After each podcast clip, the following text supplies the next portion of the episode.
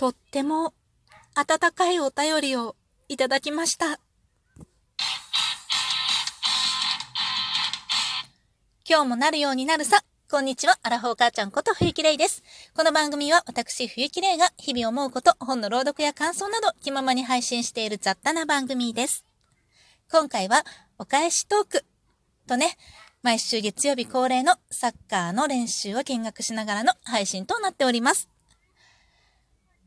みんなね、今日ね、ちょっと出始めに、あ、ホイッスル入りましたね。このね、ホイッスルの音が、練習の初めにすっごい鳴るんですよ。で、いつも着いたらすぐに配信をするようにしているんだけれども、さっきね、初めてね、いや違う、初めてちょっと言い過ぎだな。3回目ぐらいかな。こういう風にしてトークを取って、あ、ダメだと思って撮り直したの。なんでかっていうと、お便りを今回紹介してるんですけれども、すっごいお便りにお返事をしている、すごいいいところで時間切れ？しかもさ、その時間切れになったのって、私がくだんないどうでもいい話を 前半にめちゃめちゃしてたからなんだよね。というわけで、余計なことは喋らずにさっさと行きます。という前に、その前にでもね、今日はね、10月18日、13夜です。多分ね、日本全国、あ、沖縄の一部は雨だったけれども、それ以外はね、ほとんど晴れか曇りなんですよ。なのでね、夜日が暮れたらね、ちょっと空を見上げてみてください。ちょっと欠けた月が見れます。秋の十五夜、中秋の名月と並んで、秋の名月とされている今日は十三夜、栗名月とかね、豆げ、豆げめ、豆、何言ってんだ最近ダメだな。豆名月。とか言ってね、あのー、秋の収穫をね、喜ぶまあまあ、祭事なんですけれども、これ日本独自の風習ですね。というわけでね、そういうことに関してはライブ配信今日のね、お昼頃やっておりますので、もしよろしければアーカイブなど聞いてみてください。話あんまりまとまってなかった気がするんだけれども、さっと調べた方が早いかもしんない というわけでね、今日は13夜、ゆっくりお月見をしましょう。それでは早速、お返しトーク、お便りを読んでいきたいと思います。1通目は古牛さんからいただきました。レイさんこんにちは。お風呂の収録聞きました。これね、お風呂何個ありますかっていうね、収録です。1日前？2日前？の収録です。よかったら聞いてみてください。いろんなオタクがありますね。トイレが2つや洗面台が2つはよく聞きますが、まさかの風呂？きっと豪邸なのでしょう。掃除もカビキラーも家政婦さんがやってくれますよ。笑い。お風呂が沸きましたの音楽があちこちから消えて、聞こえてくるのを想像したら笑ってしまいました。確かにね、これね、お風呂、給湯器がついているところはね、なんか音楽がこうテレレってなってって、テレレじゃないな。なんかなって、お風呂が沸きましたって言うんだよね。で、あの音楽ってさ、結構いろんな音楽があってさ、うちはね、あ、今違うかもしんないけど、前の家は、なんだ、人形の夢と目覚め。私が唯一ピアノでまともに弾けた曲だった気がする。まともにね、初めて弾いた曲だった気がする。あともう一曲、エリーゼのためにぐらいしか弾けないです。あ、今は全然弾けないけどね。ちゃんと練習して、ちゃんとあの、習ってた頃ね。この二曲しか弾けなかった気がする。で、そのね、お風呂が沸きましたの音楽が確かにあっちこっちから鳴ってたらおかしいよねと思って笑ったけど、よく考えたらさ、お風呂が一人に一個あるっていう話だったのね、それね。で、お風呂が一人に一個あるっていうことは、追い焚きいらなくない？きっとついてないよ、追い焚き。だから、あの、お風呂が沸きましたのアナウンスはきっと流れないです。っていうかね、これなんでかっていうと、私カナダにホームステイした時に、ほ、もうホストマザーね、一人暮らしだったんだけど、そこの家にはね、お風呂が2個あったの。で、部屋が3つあったから、まあなんか3人に対応している家だったんだろうと思うんだけれどもね、部屋が2つに1個。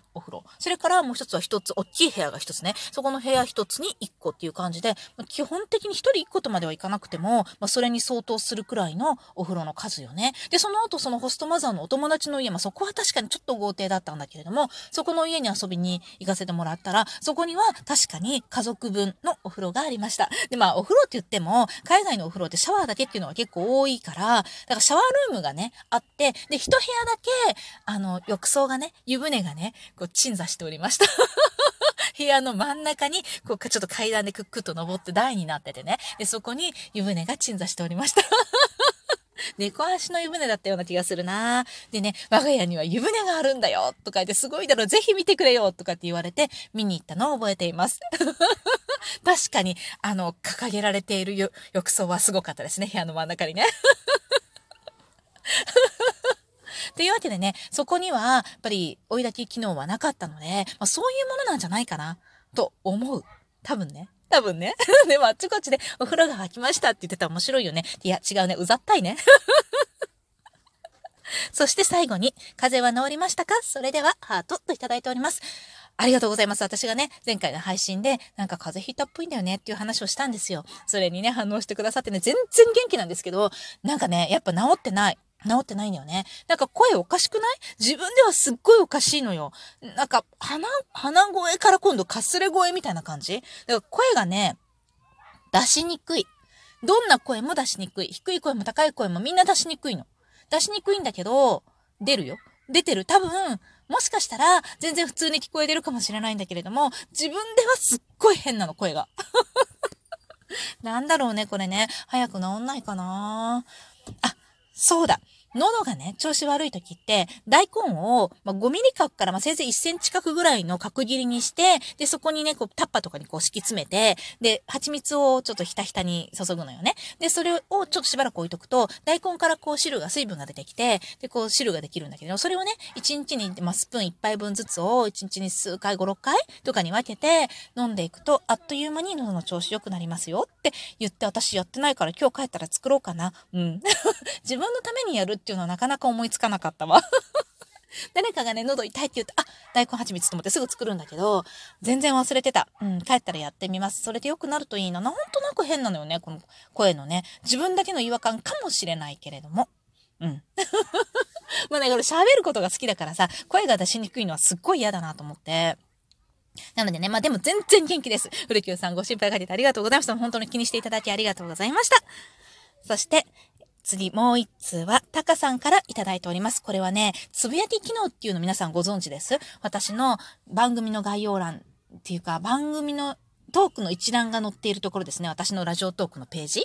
で、そこに、収録、ライブ、つぶやきってもう3つ見れるところがあるんですよ。で、収録はこのトークがずっと並んでて、ライブはライブ配信のアーカイブがずっと並んでいるところね。で、その横につぶやきっていうのがあって、まあ、そこに何かこう文章を打ち込めるんですけど、まあ、そこのつぶやきって通知いかないと思ってるけど、行くのかな？行く、どうなんだろう？わかんないです。行かないと思ってるんですけど、で、そのつぶやきってそこの自分のページに来てもらって、つぶやきっていうところをタップしてもらうと見れるんですけど、まあ、いつもお知らせをちょっとょっと書いてたんですが、今回、この2回ほどはね、まあ、どうでもいい叫びを書いてたんですよ。そしたらね、そこにまあ、その、今回の最新のつぶやきね、最新のつぶやきに、もうウクレレミニ発表会がそう、10月29日23時から、ウクレレミニ発表会ね、初心者向けのミニ発表会を行います。よかったら聞きに来てくださいねって、私全然弾けないんですよって感じなんだけど、そう、だからね、私が弾こうと思ってる曲をちょっと背伸びしたんだけれども、練習しても練習しても練習しても弾けるようにならなくって、でも弾けないっていうつぶやきを書いたんですよ。そしたらね、タカさんから早速おでん、あ、お電話じゃない 早速お便りいただきました。読ませていただきます。つぶやき、いつも見てます。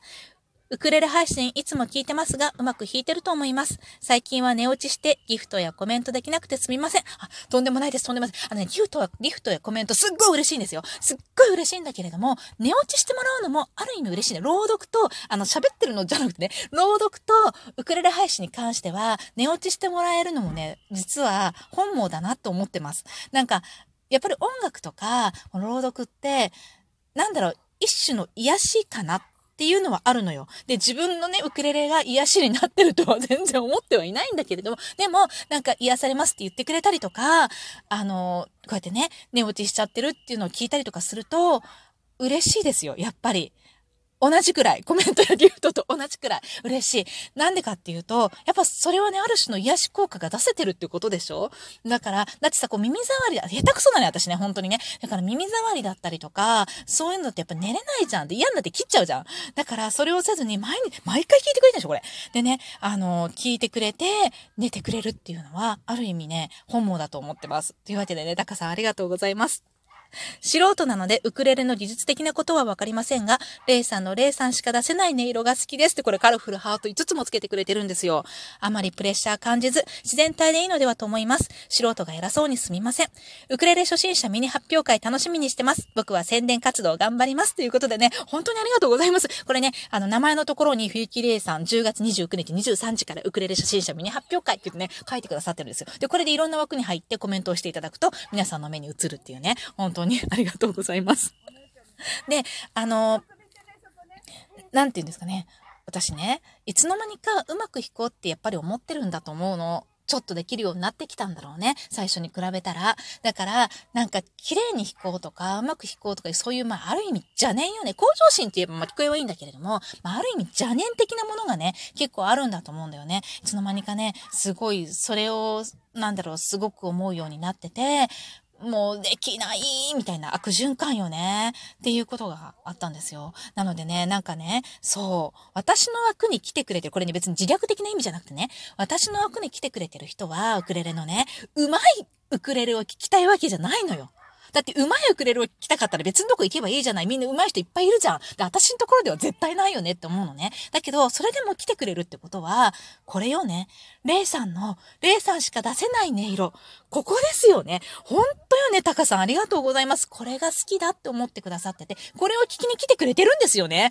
というわけで、私、心を入れ替えて、ちょっとなかなか入れ替えられないけど、でもね、そこを聞いてもらってるんだ、そこを聞いていただこうなんどんな風に出てる音色が私の音色なのかって客観的には全然分かってないんだけれども、まあ私が私である状態で、ウクレレをリラックスして弾きたいなと思います。当日ね、多分ね、いっぱい間違えるわ。